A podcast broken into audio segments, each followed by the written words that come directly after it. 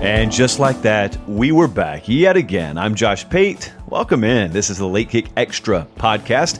We have had quite literally the best week or two run in the show's history to date. Now, it makes sense because we've only been around for about half a year, and this is the first full football season that we're riding into together uh, since I've been at 24 7. But man, the numbers you guys have been giving us are phenomenal. So thank you so much for that. I will say thank you until the end of time because you guys will deserve it until the end of time. So thank you so, so, so much. The numbers are outstanding. The five star reviews, just let me give you a little, little behind the scenes peek here because you wouldn't know this otherwise. I got a DM in our Slack channel from Tani, who is our podcast producer, chief producer, president producer, whatever you. I don't even know what his name tag says, to be honest with you. But anyway, he informed me that after that little run that we had of five star reviews, because I challenged you to get us to 500, where you have since gone well over 600, by the way, in order to get the extra podcast added to the weekly rotation. Well, in doing so, you also topped any podcast in our network, even the CBS podcasts that have been around for like 100 years. So, I mean, really, what I'm trying to say is they noticed you and me by default, but they really noticed you. So thank you so much for that. I got a request. I don't do this normally. I mean, I surely begged you for the five star reviews, don't get me wrong, but I don't normally beg you for charity of any kind, but we got some folks who really, really need it. I'm going to read you an email, and this entire podcast, entire Late Kick Extra format is Q&A, but I wanted to read you a request email as we kick it off here. Uh, this is from our buddy Jim down in Louisiana, and I got this two days ago, and I'm going to put this in every show that we do for the rest of this week at least. He said, I totally agree with your emphasis being on college football during these times, but I do have to implore you to call attention to the almost total destruction we have here in Cameron Parish and the Lake Charles area by Hurricane Laura. We'll be out of power for at least a few more weeks. Hundreds of families here are homeless. Help is coming in from the country, but we need way more assistance. McNeese State is located here. We already lost our season due to COVID. Now much of our facilities are destroyed. LSU and Louisiana Lafayette have already sent trucks full of aid. I'm wishing that everyone would call upon college football programs to do the same. We're desperate here. Any help you can provide would be appreciated. Now, listen, the reason I'm reading this to you is I know how generous you are. You've already done it for me. You've already done it for us. You've helped us out. I've sent these calls to action out in the past. We have got a ton of listeners in Louisiana. I love the folks in Louisiana. Those were the fans who I view as having put me on the map really last year. There was a wave of momentum from LSU fans, for example, that really helped Late Kick get noticed. So the state of Louisiana has always and will always have a special place in my heart. And I'm encouraging you, whatever you can do, do it.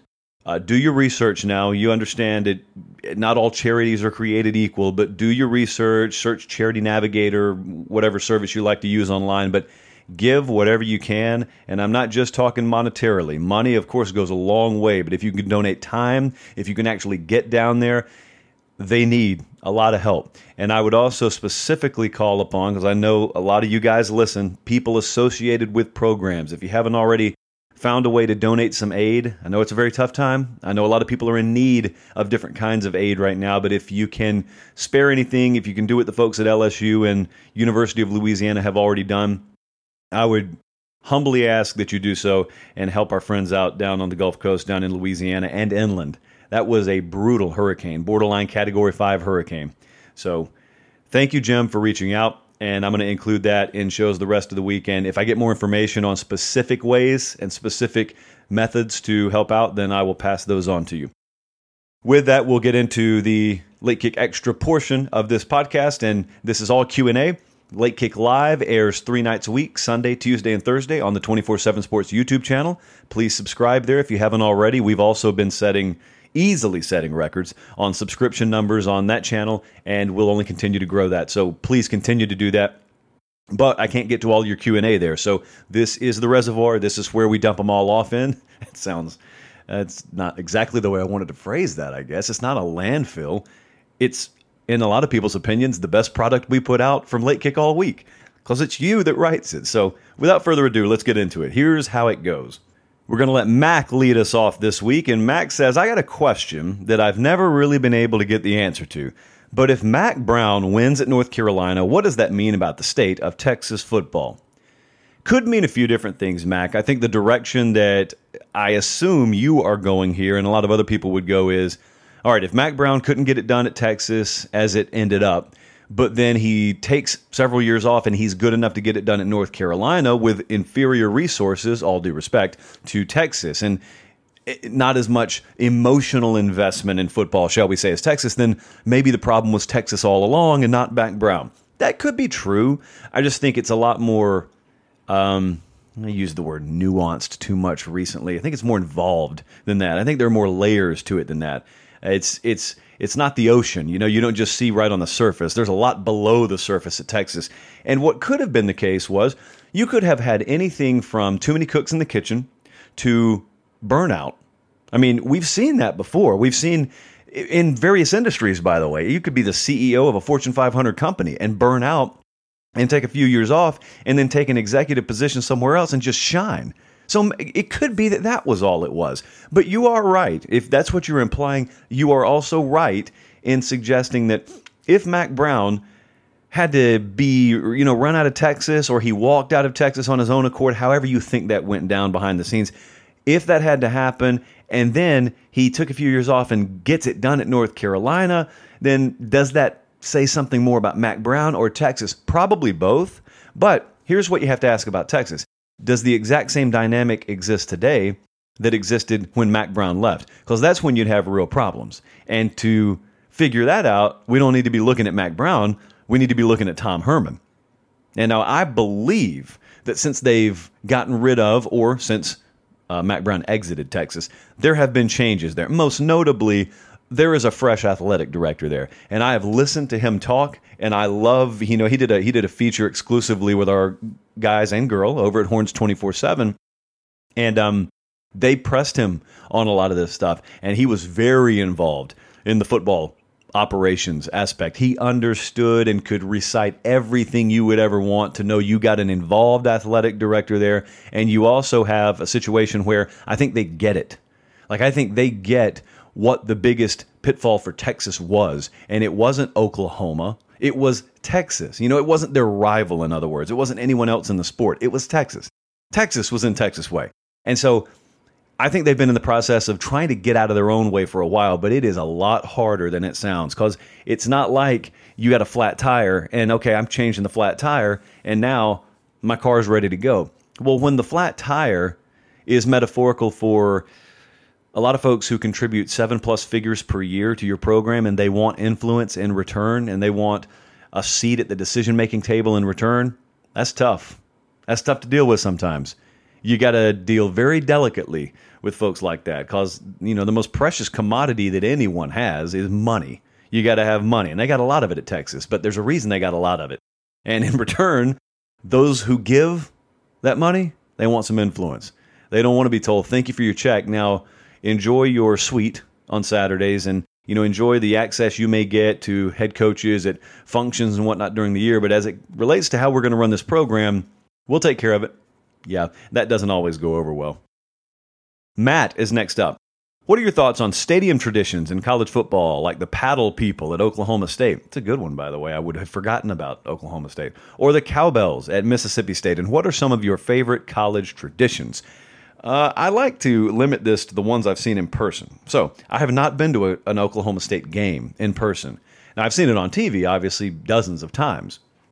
But as for the ones I've seen in person, the pregame Eagle flight at Auburn is really incredible. I got so spoiled by it that um, sometimes, you know, when we're on the field for pregame, what what I like to do, or what I used to like to do when I was covering for news, is I would go shoot warm ups. Because another behind the scenes tidbit here, there are media exclusivity rights to footage during a game. You know, CBS, the company I now actually work for, ironically enough, they own the footage, and they pay a lot for it. And I'm not mad at it. They own the footage of you know what happens while they're on the air. And so as a result, there are limits to what you can use and how much you can use, even if you are credentialed to be there and you work for, uh, you know, an affiliated news station, even of CBS. There are limits to what you can use. Well, those limits don't apply to pregame. So I can go out there and if I'm at an Auburn game, for example, I can film Auburn wide receivers warming up or quarterbacks warming up an hour before kickoff, and they're not on the air yet with CBS, the national broadcast. So I could use that footage until the end of time. And that's really important. Building a reservoir of B roll, as they call it, is very important to pulling off successful news broadcasts. So, anyway, I would do that and always have done that every game I go to. Well, problem is, you, after they leave the field for warm ups, go down into the tunnel and down into the media room and you're editing that footage normally or you're sending it back to the station and you sometimes miss a lot of the pregame traditions. So at Auburn, you know, the last several times I've been there, if I'm being honest with you, I haven't even been able to see the Eagle flight, but I have seen it many times. And that's pretty incredible. The uh, the road team, the visiting fans, they always love to see that. So I would pick that one. I know this isn't necessarily a fan involved tradition, but Chief Osceola at FSU, the spear at midfield, that is incredible. Really incredible. I was down there when they played Clemson, uh, 2015, I want to say. And um, you know, they let us walk out on the field a little ways, like towards the 50 when that happens. And that was incredible because that was the first time I had ever been to a game at Florida State in a media capacity. Uh, the cowbells, you mentioned those at Mississippi State. I've brought this up before, but it was a while back. I, we got a ton of new listeners, so I don't know how many of you heard it. This surprised some people when I said it the first time, but I meant it, and I'll say it again. Mississippi State is the loudest stadium I've ever been in which, as I said, shocked some people. I've been in all the big ones uh, down south. Now, I haven't been to the Big Ten stadiums, but irrelevant to where else I haven't been. I'm telling you, Mississippi State is the loudest stadium in the country when the artificial noisemakers are being used, cowbells. I told the story, and I'll briefly run through it again. When I went over there in 2014, that was when they secured the number one spot in the country for a little while. So it was Mullen's best team at Mississippi State and I was there. I, I actually, I think it was Auburn that was in town. It was a top five matchup. I want to say it was crazy that year. Uh, they played. They went on to play Alabama. They went into Tuscaloosa as the number one team in the country. It was a crazy season. So anyway, I went in there, and it was the first time I'd covered a game at Mississippi State. And I was walking around on the field pregame, and I kept seeing as if I were walking around on a runway or a tarmac at an airport. Everyone had earbuds. They weren't in yet because it was three hours before kickoff, but everyone had some form of ear or hearing protection, you know, kind of draped around their neck. And these are all people who cover Mississippi State, so they're there every week. And I just thought it was weird because that's not a scene that you normally see at any other game. Even the big stadiums, even Death Valley at LSU, 99% of people are not walking around with earplugs. So I said, that's that's interesting. Hey, maybe that's a tradition around here. Maybe earplugs are a tradition. Yeah, they are for a very good reason. So we get closer to kickoff. That place is full capacity, full throat, and then they rung them. Then they started ringing those cowbells. I've never heard anything like it before or since. Painful, very painful to the ears. And so I didn't want to be the guy who muffed my ears with my hands, but eventually I had to do it. I mean, I don't want to lose my hearing. And uh, it was a very, very charged environment that day. Game day was in town that day, and that's a rarity at Mississippi State. I've never heard anything like that. So I'd seen it on TV, but I mean, on TV, you know, I mean, they got noise reducers and whatnot, so it just sounded like some ringing and clanging to me. No, man, it, whew, it sounds like a jet engine is right next to both ears, and they've replaced the sound of an engine with just the sound of bells. That's about what it sounded like. A couple of other ones, uh, Dixieland Delight at Alabama. Unfortunately, in this um, politically correct climate that we find ourselves in, even though no one seems to approve of it, everyone complains about it, but yet it got this way somehow. They have tried to, uh, shall we say, restrictor plate Dixieland Delight, but it still gets through sometimes at Alabama. And I'm not talking about the song written by Alabama, the band. I'm talking about the song written by Alabama, the band, being played over the loudspeaker, and some very creative alternate lyrics being added in by the student body there. Speaking of very creative lyrics by the student body, I'm not going to get down to, into this road any further. I'm just going to say neck at LSU, period. And then I'm going to move on. And the last one that I wanted to list before I move on is the war hymn at Texas A&M, which if you've watched on TV is is when pretty much everyone, like 400,000 people, start swaying back and forth. To see that on the field is as if you're looking at one of those books that you used to look at when you were a kid with the optical illusions where you cross your eyes and you know an image pops off the page whatever that does to your eyes, the thing when A&M fans sway back and forth, the same thing happens to your eyes. Your eyes aren't ready to see something like that. Your eyes aren't ready to watch something that grand in scale moving back and forth like that with perfect synchronicity, and it really messes with your vision. It's the craziest thing. Maybe that just happens to me. I don't know. I, I, I tend to think a lot of things happen just to me because sometimes I talk about this stuff and people look at me like I have four mouths. So I don't know. I'm just telling you. The question was to me, and I answered it for me. Next up is Grayson. Do you think it's likely that JT Daniels had beaten out Jamie Newman for a spot, and that's why Jamie Newman opted out at Georgia? It seems like weird timing unless he wasn't going to start. We've talked about this a lot this week. I understand the trepidation in just believing this was about COVID 19.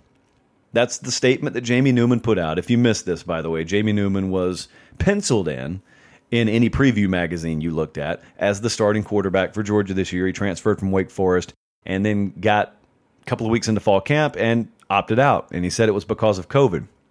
Now we know that there is more to that story, and more to that story is JT Daniels, former five star quarterback in his own right, out of USC, transferred in a few months ago has not been medically cleared for contact yet. Now, they believe he will be before the season starts at Georgia. Everybody who is anybody up there believes that will happen. But the reports, even up to the most recent scrimmage they had from our folks over at Dogs 24 7, and I've heard this too, was Jamie Newman was considered the first team quarterback. That doesn't mean he was going to start, but it does mean that he was at the very least the leader in the clubhouse. I can assure you, if Georgia had a game that day, Jamie Newman was your starting quarterback. Now, he would have had to be. Daniels was not cleared for contact, but that's been the feeling there. Now, here's the other thing. The other thing could be, there could be several things in play in reality, but Jamie Newman is a guy who has NFL potential.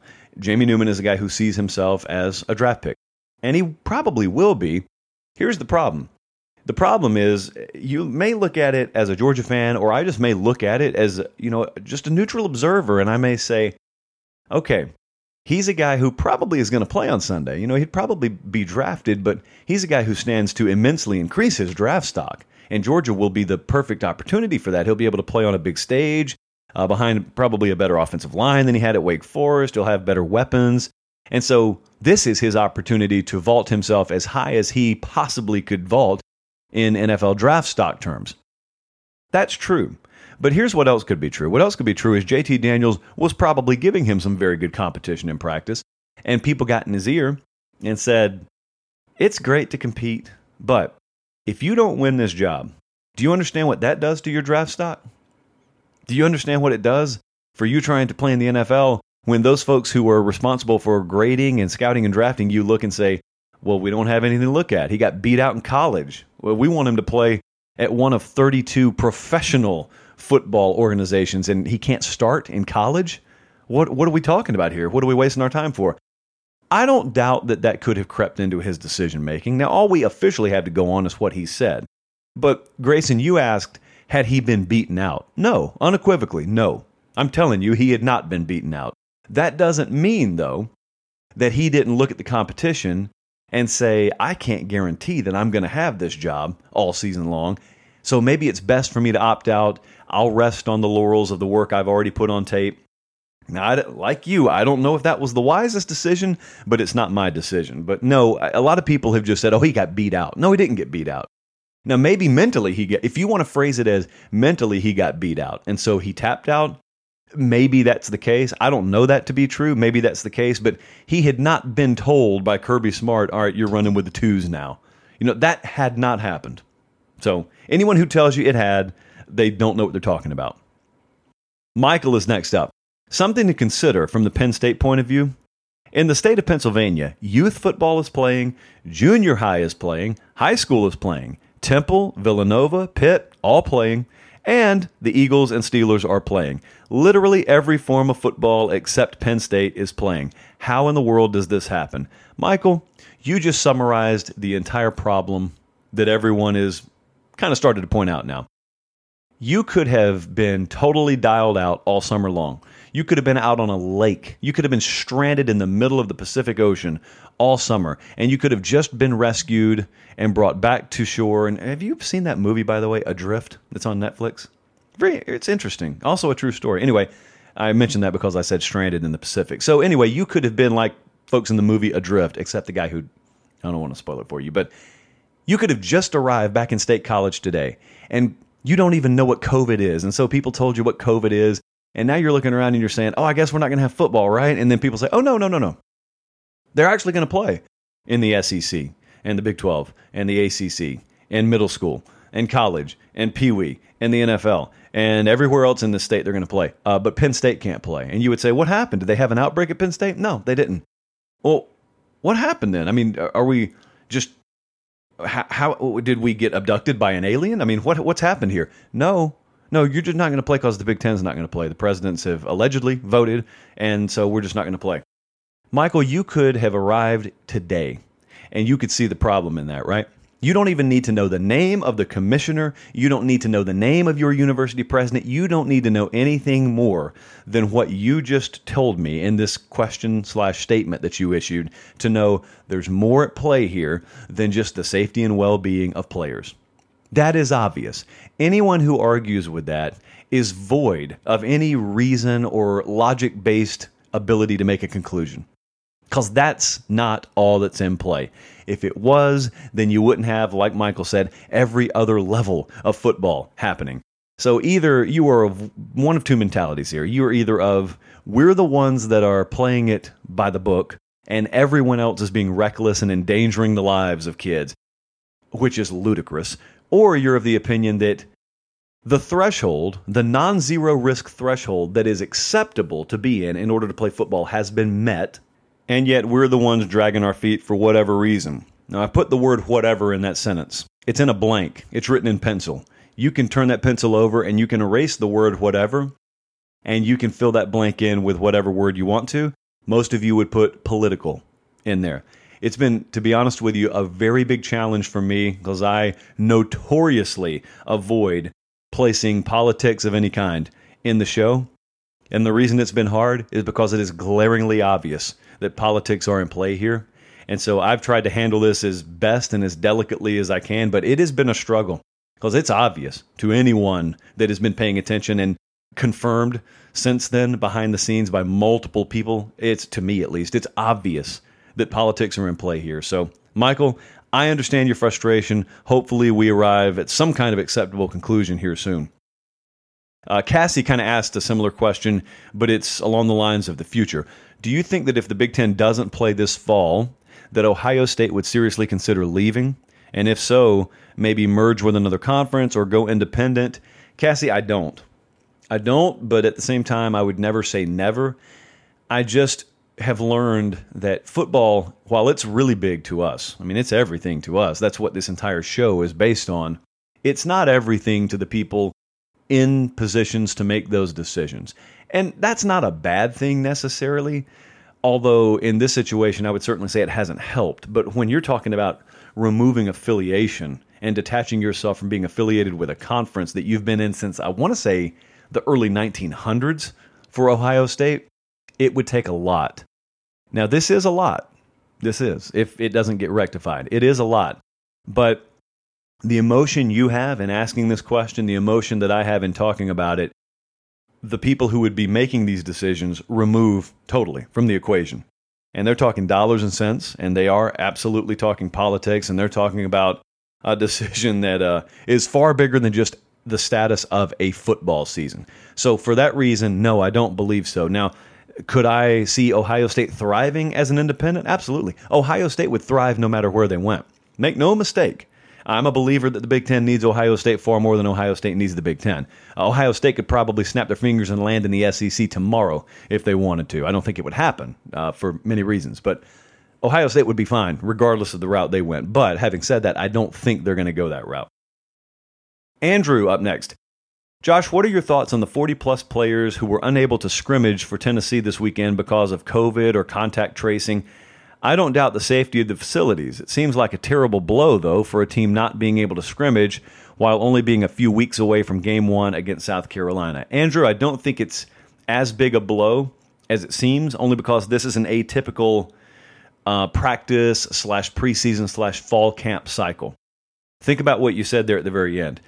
they're a few weeks away from game one, not a few days. And that's a very, very important line of demarcation here. If this were just a normal preseason setting where they were giving you right at one month to lead up to the first game, and you had to miss a scrimmage and you had 40 players on the shelf, well, it would be a detrimental blow. I mean, it would be terrible.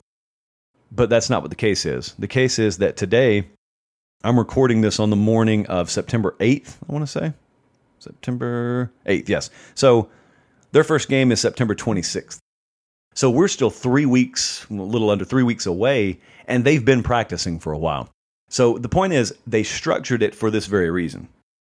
The entire preseason format was structured with this in mind. It was structured to where someone like Auburn could take a few days off, or Tennessee could miss a scrimmage, and you could send 60 kids if you needed to into quarantine, and you'd still be good to go.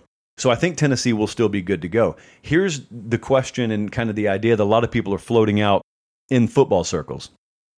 Now, obviously, no one's ever been through this before, and so it's kind of left uh, open ended when it's talked about.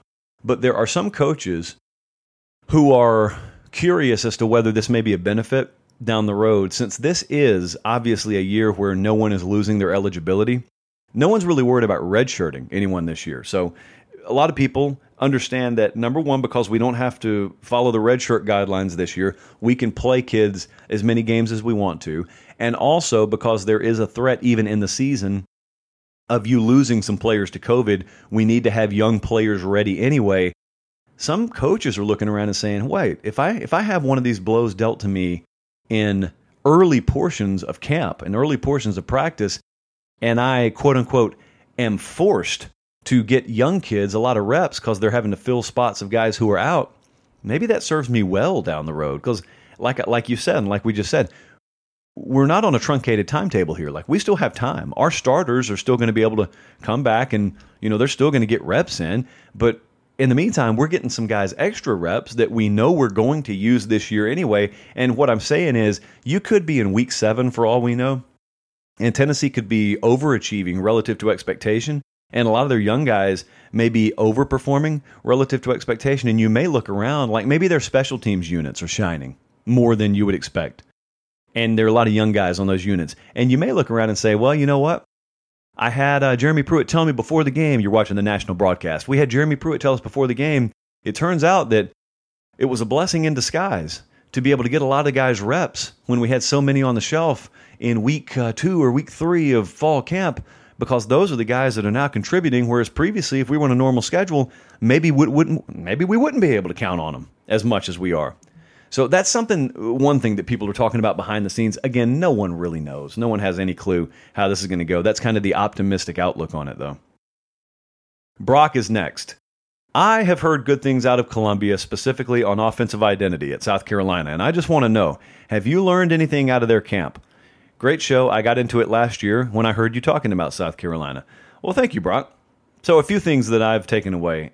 Quarterback battle's fascinating here. You got Collin Hill and Ryan Hilinski, and this is another example in a million of why I don't really buy preview magazines anymore. I, I like them now. I, let me re, let me backtrack. I buy them, but it's a lot more out of tradition at this point than it is out of leaning on them for information. Any preview magazine you bought is telling you Ryan Hilinski is a starting quarterback here. They were written several months ago. It's not their fault. I mean, they have a deadline. They have to put a name down. And sure enough, Ryan Hilinski is probably the name that a lot of people expected. But Collin Hill is pushing him. And right now it's neck and neck. And you could find people who firmly believe Collin Hill is going to win this. And you could find people who firmly believe Ryan Hilinski is going to win this. But I'll tell you where I'm looking. Okay. I mean, quarterback's going to work its way out one way or the other. Rico Powers and uh, I believe his name is Ger-Cari Caldwell, a couple of young receivers that are names I keep hearing, and that's good. That's good because remember, Ortre Smith opted out this year. And that was a receiver that you would count on at South Carolina. He opted out this year. You know, Marshawn Lloyd is lost for the season, who was going to be, I think, their star tailback. So they've lost some weapons on offense, and they badly need playmakers. Badly. They just don't have enough of them. And to compound matters, new offensive coordinator, installing a new offensive system. And it's a situation where you've got to hear names like that. That's out of out of necessity. You've got to be hearing names emerging at wide receiver, emerging at running back. And there have been some names. I just listed a couple of them. I just don't know how far it takes them. I don't know how much it means. I don't I can't find anyone who could make any reasonable conclusion about what to expect from South Carolina against Tennessee. And for that matter, the previous question leads me to believe Tennessee's going to be a real wild card in week one, too. So, for many reasons, probably the most interesting. Now, it may be the most ugly, too, but probably one of the most interesting games to watch in the country. It may be in Columbia, South Carolina in week one. It may be Tennessee versus South Carolina. John is next up. This is a good question. We're going to talk about this actually on Late Kick later tonight if you're listening on Tuesday. I was playing scenarios with my friends this weekend, and this popped into my head. Army looked very good Saturday, albeit against Middle Tennessee, but they've been doing the same things on both sides of the ball for years, and the tradition and transition looked seamless. Without the presence of the Big Ten and Pac 12, could you see them sneaking into the playoff? Or if not them, any of the American teams? Yes. Yes, I could. I've been outspoken on this issue before. This is not a normal year. I think things could change this year. So, John, I'll just tell you watch Late Kick Live tonight, t- the Tuesday night show, if you're listening after today, because we're going to talk about this in longer detail. Next up is I Love Bryce Young. That's the name of the poster. Let's see which direction they choose to go. Anyone's guess here? Oh, it's, it's about Alabama. Who do you project to start opposite Dylan Moses at inside linebacker for Alabama? This answer is easy. This is going to be Christian Harris. Christian Harris is going to be one of the breakout players in college football this year. I look at a couple of inside backers in the SEC. If you want to look at Georgia, Nakobe Dean is a name that a lot of you know hardcore fans already know, and hardcore fans already know Christian Harris. He started last year for Alabama, but he was pressed into starting duty as a true freshman because Dylan Moses and Josh McMillon were both lost for the season, if you'll recall. Well, now he's a guy that they are going to choose to start there alongside Dylan Moses, in my humble opinion. And I think he is a guy who has immense upside. And he's a guy who I think will shine this year for them. Max is next. I know the Pac 12 isn't playing this fall, but what steps do you think Oregon needs to take to get to the next level? If they can repeat or sustain the 2019 season, which recruiting suggests they can, I see them approaching the Oklahoma level of being a consistent playoff contender. Max, I don't disagree with you, but I think you may be short selling them a little bit. I understand what you mean in the Oklahoma comparison, but maybe a little bit different comparison here because uh, they're building it with defense in mind too at Oregon. And so, my simple answer on what they need to do is they need to remain on the same trajectory. That they don't need to change really anything. I think this year one of the biggest questions about them was going to be quarterback. But they've got that question tentatively answered for the future with Ty Thompson being committed. He's a high four star guy out of Arizona, and he's a guy who a lot of people think really highly of, obviously, us included at 24 7. But, I mean, they have a long since established a brand, and that brand still matters, and it probably carries as much weight today as it ever has. Uh, the identity has already been established there and was in the process of continuing to be established. Like I said, with your quarterback of the future committed, that just it gives me such an added level of comfort, and it gives your recruiting an added level of stability. It almost feels like when you have the quarterback, it is the foundation on which you're building the rest of the class. And that's what it feels like to me that Mario Cristobal is doing at Oregon. Here is the big unknown. And I think you know what I'm talking about and the road I'm going down. What factors outside your control may limit you? And I'm talking about Pac 12 factors. I'm talking about obviously already the conference falling further and further behind the rest of the pack before COVID, now missing a season as it seems will happen. Now, I know there's been some positive traction as of late but no one thinks that the Pac 12 is going to play a fall season, obviously. And a spring season, it lacks a whole lot of credibility. Let me just put it like that. And so, what kind of damage is being done that Oregon can do nothing about? And the follow up to that is if damage is done to the profile of your program, how hard is it to maintain elite coaches like a Mario Cristobal, for example? I mean, it, like I said, it wouldn't be Oregon's fault. But if they are attached to a loser, if they are attached to a conference that becomes a loser and a losing proposition to be affiliated with, and you maintain that affiliation, it's going to be hard to maintain that affiliation and also maintain top level personnel because you just can't compete with the other big boys. Can't do it. You don't offer a competitive enough opportunity as the other big boys would. So those are the factors that are in play when it comes to the future of Oregon. Bert is next up. Now, this is going to be a painful question, but we're just going to rip off the band aid together. All right, the first five words here are going to let you know how tough and dicey this could get. I am an Arkansas fan. Okay, that's how Bert starts it off. So prepare yourself accordingly. Most of us are in hiding right now. Question Do you think Arkansas may be a little better than given credit for? Sam Pittman has picked up some nice transfers. I follow every practice. They're looking pretty good. Bert, this is a very strange answer, or the way that I'm going to answer this, because I think the answer may be yes. I think some people expect Arkansas to be one of the worst teams of all time. Well, that's not the case. Arkansas is not going to be a good team this year. Arkansas is uh, has a win total of like one or one and a half for a reason. But I want you to think about how hard it would be to gauge this. Arkansas could be well above expectation and go two and eight. Arkansas could be the number 34 team in the country. Let's say, Bert, that I were able to snap my fingers and you and I could just know absolute truth about every team. And let's say I snap my fingers and the absolute truth about Arkansas is they are going to be the number 34 team in America. Just wire to wire. They're going to be consistently the number 34 team in America. These are our universally true power ratings. They were delivered to us from on high. Arkansas is the 34th best team in the country. I'm going to read you their schedule. Georgia, they're better than 34. Auburn, they're better than 34. A&M, they're better than 34. Tennessee, they're better than 34. Florida, LSU, they're both better than 34.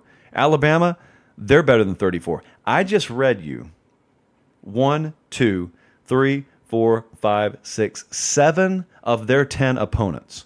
So if they are the number 34 team in the country, even, which is not bad at all, they would still, if everyone just played to expectation, they would be three and seven right off the bat. Then you would throw in games against Mississippi State, Ole Miss, and Missouri. And some of those games are obviously toss up kind of games if you're ranked 34th in the country. So you could be the number 34 team in the country if you're Arkansas this year and go 2 and 8. Just if everyone played to form, you would go 2 and 8. So my reason for stating that is Arkansas could be way better than people think they are this year, and a lot of folks would have no clue because a lot of folks just pay attention to record. And I'm telling you, Arkansas could be a top 35 team this year and go 2 and 8. And justifiably do it. Like that wouldn't be underachievement. Justifiably go 2 and 8. That's the historic nature of how hard this schedule is. So, Bert, hang in there, man. Hang in there. Because I do believe they put together a good staff. I do believe it's a very underrated staff. And listen, I do believe, like you, they're probably better than a lot of people are power rating them. I just don't know that anyone's going to realize it. Joe is up next. What would it take for Notre Dame to beat Clemson at home? Is it reasonable, or is the gap so large that the only hope is for Clemson playmakers to be out due to something like contact tracing?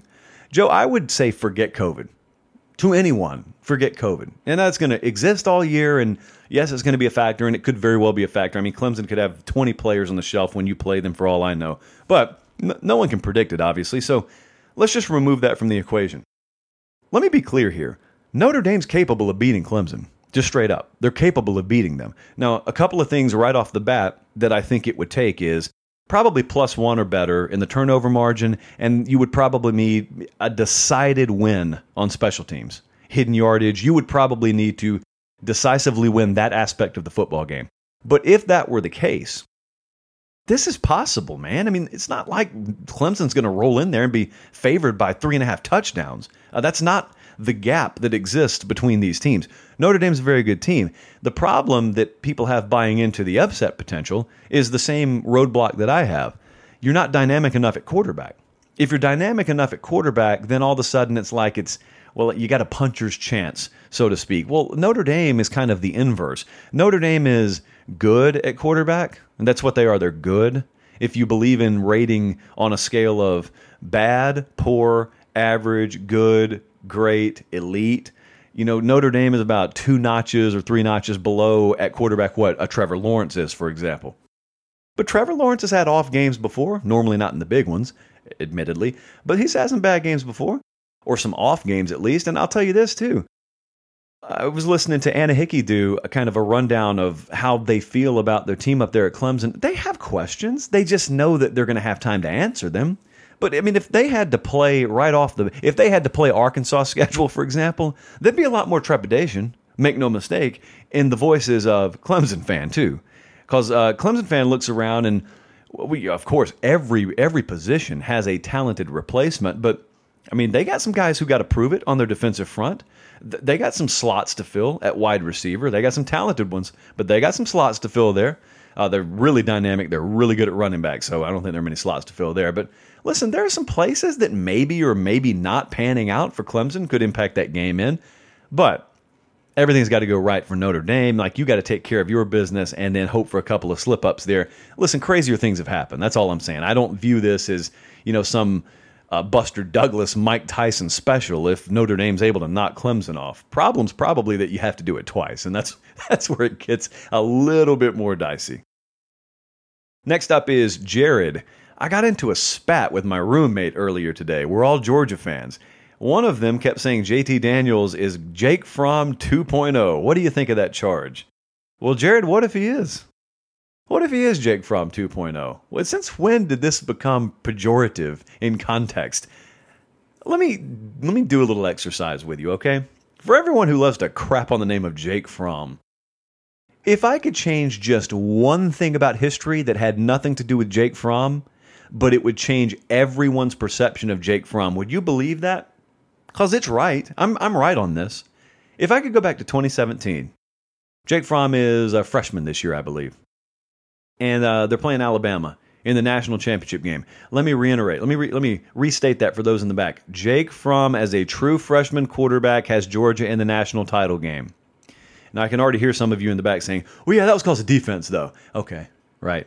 You can be terrible at quarterback, but defense is getting you to a national title. Okay, yeah. There's just a list a mile long of teams that have bad quarterbacks who have been in national title games. Absolutely. So anyway, for the serious adults in the room, yes, there they are, the Georgia Bulldogs. And Jake Fromm's freshman year, they're in the national title game, overtime of that title game, by the way. I'm going to change one thing. And the one thing I'm going to change is the Tua Tagovailoa pass to DeVonta Smith, second and 26, it's dropped. They go to third and 26. They pick up half the yardage necessary. They set up a fourth down field goal try, which of course Alabama misses because they are Alabama and Georgia wins the national title. Jake Fromm didn't do a thing. Like Jake Fromm's performance was already solidified in that game and in that season. But if I just change that one thing in history that had nothing to do with Jake Fromm, I didn't change a thing about Jake Fromm. Jake Fromm would all of a sudden be described as a national championship quarterback, and everyone would remember him differently.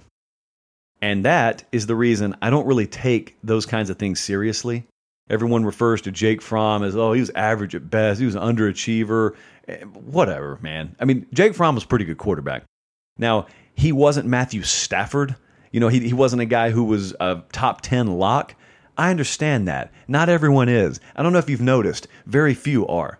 But Jake Fromm was not a bad player there, and I'm not his cousin or his brother, even though it probably sounds like it over the last two minutes. But I say all that to say this. If JT Daniels is Jake Fromm, you know what he's going to be good enough to do? Win a whole lot of football games at Georgia. Now we ask, what if he's a little bit better than Jake Fromm? Well, in 2017, that probably would have been a national title. Or maybe just being as good as Jake Fromm and uh, being able to take care of business on second 26 and get your safety over there in time. Maybe that was good enough. But if I were to just change that one thing about history, no one would even be talking about what Jake Fromm 2.0 means. No one would be talking about that. So, because of that, Jared, I would say I think it's reasonable to expect at least Jake Fromm potential from JT Daniels. Get him healthy. You know, that's one thing we haven't been able to see is we didn't see him in the spring game, obviously, and we didn't see any hardly any footage of him from fall camp. So we don't really know how he's moving. And that's one of the remains to be seen things about Georgia and really the SEC in general right now. All right, right quick here. We're about to go into a couple of questions combined, and they are about LSU and specifically remove the filter, and they just want my honest, straightforward, raw opinion about LSU. So, you know what? I'm going to give you my raw, straightforward, honest opinion about the future, both short term and long term, of LSU. We'll do that right after the break. All right, so we're back here, and I'm going to combine three questions into one because they were essentially the same thing.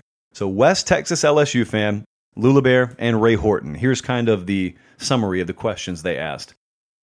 West Texas kind of asked Barton and Bud gave their take on LSU this season. Do you think there's a shot at them contending in the SEC West? And then Lula Bear and Ray asked, just for my dead honest opinion, on LSU near future, long term future, everything from recruiting to program buy in to coaching hires and everything in between. So it'd be hard for me to envision them contending in the SEC West this year. I think there is a big gap in this year's teams between them and Alabama. I think Texas A&M is going to put a better product week 1 on the field than LSU is. I think they'll be very competitive with Auburn. So it'd be very hard for me to see them compete for the SEC West this year. As for the future, this is where there is a point of serious contention with a lot of people. As I've spoken about, a lot of people believe 2019 was kind of a one year wonder. I believe that there were a lot of things injected into the program before last year, really, that obviously went a long way in producing the result they had last year, but would set you up for long term success. Now, here's the thing you have to continue doing an inventory of your program. The things I'm talking about is number one, they got the right athletic director in there and Scott Woodward. Number two, they really beefed up their support staff. They've enhanced facilities, and some of this was already in the works, but they've expedited the process. They filtered out, and I can't state this in strong enough terms, filtered out some of the elements that didn't need to be around the program. And whereas maybe previously, uh, we had kind of one toe in the water and then one was just kind of twirling the water around a little bit. Well, now both toes are in the water, both feet are in the water. And if you're not on board with that, then you're out. We got to have a freight train, and every car has got to be moving the same direction, same speed, because we're trying to compete with one in Tuscaloosa that's been doing the same and it had a head start on us. So they got a generational group of talent in there last year and a generational combination of coaching in there last year that kind of expedited the process. But that doesn't mean that when that combination left that the DNA they injected left too. If they injected the proper DNA, it's still there. Now they could go 6 and 4 this year and that still be true because they've been dealt a set of cards this year that hardly anyone could deal with. I mean, what if Nick Saban had 34 players leave his team from last year? What if he had that? You know, so even the I'm, i mentioned that because the best in the country would be hard pressed to overcome what Ed Orgeron's going to deal with this year. So a lot of people are going to draw conclusions this year if the team if the team and the record go sideways that 2019, well, there's our confirmation. It was indeed a one year mirage. Not necessarily. Recruiting, they just had a dynamite weekend this past weekend. They're not going to fall off. If anything, they're going to sell underachievement this year as reason to recruits to come in. You can play early. We've proven we can develop you and send you to the league. We just sent how many 14 or 15 to the league. We're going to send a couple more that opted out this year. Uh, you can see that you can win championships here. Here's the ring. We just won one. So, I mean, there's no downside. It's all upside. Uh, they can sell LSU in abundance right now on the recruiting trail, and I think they're going to finish with a top five class, easily top five because of that, if not challenge for the number one class. It just all comes down to managing a program. You know, there's a trend, there's a kind of a school of thought out there that Ed Orgeron is a good in-season guy. Like he's a good game day guy. He's a good guy to lead a football team. But a football program and a football team are two different things. A football program is an organization. It is like a company. Is your head coach properly equipped to lead that? That's not the way it used to be, but it is today you got a whole lot of garbage on your plate that's not football related that you have to deal with. It's administrative in nature, and it's just it's why you have to be more of a CEO type than uh you know chalk under the fingernails, X's and O's type. Just spend all day watching film. That is not the role of a head coach in 2020 college football. You got a million things that have nothing to do with the football field that you have to deal with. If Ed Orgeron is that guy, and if he has surrounded himself with the right people, then you'll see it. I think you'll even see it this year, even if the record is subpar. You'll see it. Next up, Rosie had a good question. You, Chris Pate, wake up and are 18 years old. You are ranked the nation's number one long snapper. Who do you sign with and why? Rosie, I hope you don't mind, but I'm going to get kind of creative here because I only have one career, and it's mine. And I have a precious commodity. Every team needs it a quality long snapper. If you don't believe me, I hope you watch the Central Arkansas game from the other night. So here's what I would do I would announce my plans ahead of time. And those who don't like it can get out of the process entirely. But I am announcing, as Chris Pate, the 18 year old number one long snapper in the country, I am announcing that I plan on playing four years at four different universities. I'm going to see the world, or the country at least. I'm going to see the world of college football. And I'm going to transfer after every year. I'm going to start at Alabama because I want to be able to say 50 years from now, I played for Nick Saban, I played for the best in America, and I can win a national championship there. Then I'm going to transfer to Iowa State because I have a weird fascination with Iowa State. Eh, even at 18 years old, even as Chris Pate, I have a fascination with Iowa State. So I'm going up there to check off my Iowa State bucket list wish of playing for the Cyclones. Then I'm headed to the Big Ten, and I'm going to Ohio State because I want to be able to say that I played for, in my age, what was the best program in the Big Ten. Now, who knows 50 years from now what's happening up there? Maybe they haven't even started playing football again for all we know. But let's be positive here. And then I'm going to get really creative in my fourth year. I'm going to go to Hawaii, stub my toe getting off the plane, take a redshirt year, and then play my redshirt senior year in Hawaii. So I bought myself two years on the island. And then I'm probably going to take my talents to the NFL at that point. But what a career I will have had at that point. I'm going Bama, Iowa State, Ohio State, Hawaii, off year, Hawaii. And that's how I'm going to handle my career as a long snapper. Thank you for the opportunity, Rosie. Respect my decision. Next up is GW Colonial. And he said, Do you think Nebraska can return to winning conference titles and national titles under Scott Frost? And my answer is no. But that sounds very heartless, so allow me to get more in depth here. There was a plural on this titles. And no, I just don't believe it is reasonable. For Scott Frost, even if he's the best head coach in America, I just don't believe that in the modern day, the structure of college football is built to allow a perennial contender to exist at Nebraska. Now, I'd love to be wrong on that. Believe me, I have nothing against Nebraska. I love Nebraska. So I'd love to be wrong there, but I got to have someone present me some pretty solid counterpoints to change my mind on that. However, could there be one of those magical runs come together? Well, of course there could. Absolutely, there could. I just think there are some things out of the control of Nebraska that have to take place. And here's what I mean I don't think Ohio State could be operating at the level they currently are and you win a conference title there, a national title. I just don't believe that that would happen. But here's what could happen Ohio State could have a down year and it could coincide with maybe Penn State and or Michigan, like whoever else would be in the way. They could have, you know, just subpar year at quarterback in the league and you end up having a senior quarterback and it, it just you have one of those years come together. But then you start making it plural and they're just going to run off a string. That I find hard to believe. I just don't know how I could envision that happening. But again, would love to be wrong. Would love to be wrong. Now, I will say this the recruiting dynamic obviously is one that works against Nebraska, but you know, there's some data out there that shows you state lines don't matter as much as they used to. You know, it used to mean something if you could pull a kid out of another state. Well, now everyone does it every recruiting cycle. So maybe you know, maybe Nebraska figures out a way to start a really solid pipeline annually out of a couple of areas, like maybe the Carolinas and North Georgia, or maybe Florida, or maybe East Texas. Like maybe they just really go hardcore and Scott Frost loads his staff up and his support staff with guys who specialize in those geographic regions, and they just kind of uh, thwart conventional wisdom in what you're supposed to be able to do in recruiting at Nebraska. Maybe that happens. And if that were to happen, then that's a game changer. But it really, really has to happen. It can't just be a few exceptions to the rule, it has to be the rule. Next up is Gators 15. Why do you think the Pac 12 doesn't seem to be getting used in a political sense like the Big Ten? Because they're not available to be used, because they haven't politicized it. That's why. The Pac 12 don't care if you agree with their decision or not. They've been crystal clear from day one. They've been straightforward with what they're going to do, what they're not going to do, why they're not going to do it, and that's it. Period. Like that's the end of the sentence. And when things changed, then all of a sudden you heard Larry Scott come forward and say, hey, it looks like things may be changing. Okay, here's what we're talking about now. Uh, here's the process. Here's what it'll take. But they're not available to be used. Uh, the Big Ten, listen, part of the reason they're being used politically is because they volunteered to be used politically.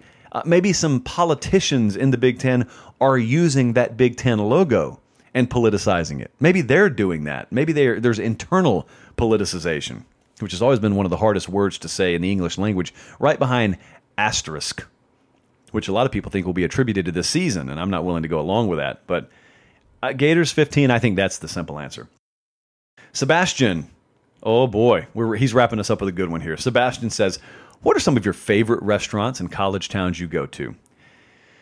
All right, I've got a few that I wrote down. But I want to preface this by saying I live a very nomadic lifestyle during the season. So, what I like to do is I like to travel day of game. Normally, I'm covering the game, okay? I'm not going in town for the weekend. I'm not going as a fan. I'm going to work, quote unquote. And so I leave day of game. If I'm flying in, I like to fly in morning of game. And I'll get there and uh, I, you know, I, I, eat at the stadium. I eat in the press box and stuff. And so afterwards, I'm there two hours minimum after game, and I like to travel out same night. I like to get in and get out, in other words. And so it doesn't leave a lot of time for me to experience the culinary scene, which is my fault. But there are some places, the ones that I've covered more regularly, obviously I've spent more time in these towns. So I gave you one in each of the three towns that I've spent the most time in. Archibald's in Northport, which is adjacent to Tuscaloosa. Uh, those are the best ribs in the Tuscaloosa, Northport, kind of University of Alabama scene. Uh, outsiders, of course, attribute Dreamland to Tuscaloosa. I'm not some snob. I, I, don't hate on Dreamland. I mean, that place is really good too. But Archibald's from my money. Best ribs there. Uh, best ribs I've ever had, by the way, not just in Tuscaloosa or Northport. Pulaski Heights is a place up in Athens that's really good, also a barbecue joint. And then there's a place in Auburn that's called Niffers. And they've got also another restaurant, at least one more, that's over in Opelika, which is a twin city to Auburn. Now, I prefer the Opelika establishment, and I'm going to tell you exactly why. It has an open deck there in downtown Opelika, which is adjacent to a major rail line. And I love trains. So you can sit outside and you can eat on that deck, and then you can watch the trains go by. And I'm going to be perfectly honest with you. I mean, consuming copious amounts of beef while watching freight trains go by all afternoon, outside of owning your private island in the Bahamas or the Caribbean, I would ask, you know, like Ray's father in Field of Dreams, is this heaven? And then a waitress walks up to you and says, No, it's Opelika. Are you ready to place your order? But those are my three favorites. And there are a lot of other ones. There's some places I've been to I flat out don't remember the names of, which is also my fault. So I'll need to do like Andy Staples. I need to start recording my food. I need to start recording my culinary experiences more often because I've had some good ones now. I've had some really good ones. And I do not have a sophisticated, refined palate. I'll eat anything. I will eat anything and not apologize for it. So that is Late Kick Extra for today. Remember, if you're listening on Tuesday, we've got an episode of Late Kick Live coming up tonight on the 24 7 Sports YouTube channel. Thank you for subscribing there. If you haven't already, please do so. And also remember, we are getting so much good push around here for the five star reviews that you're leaving and just the amount of downloads that we're getting. So please leave a five star review in the podcast review section on Apple Podcast if you listen on Apple. If you don't, don't worry about it. Thank you anyway, though. Uh, it's not like your listening matters less. It's just that the Apple metrics are one that our company chooses to use. So thank you so much for doing that. I am Josh Pate. This has been Late Kick Extra. Have a great day and God bless.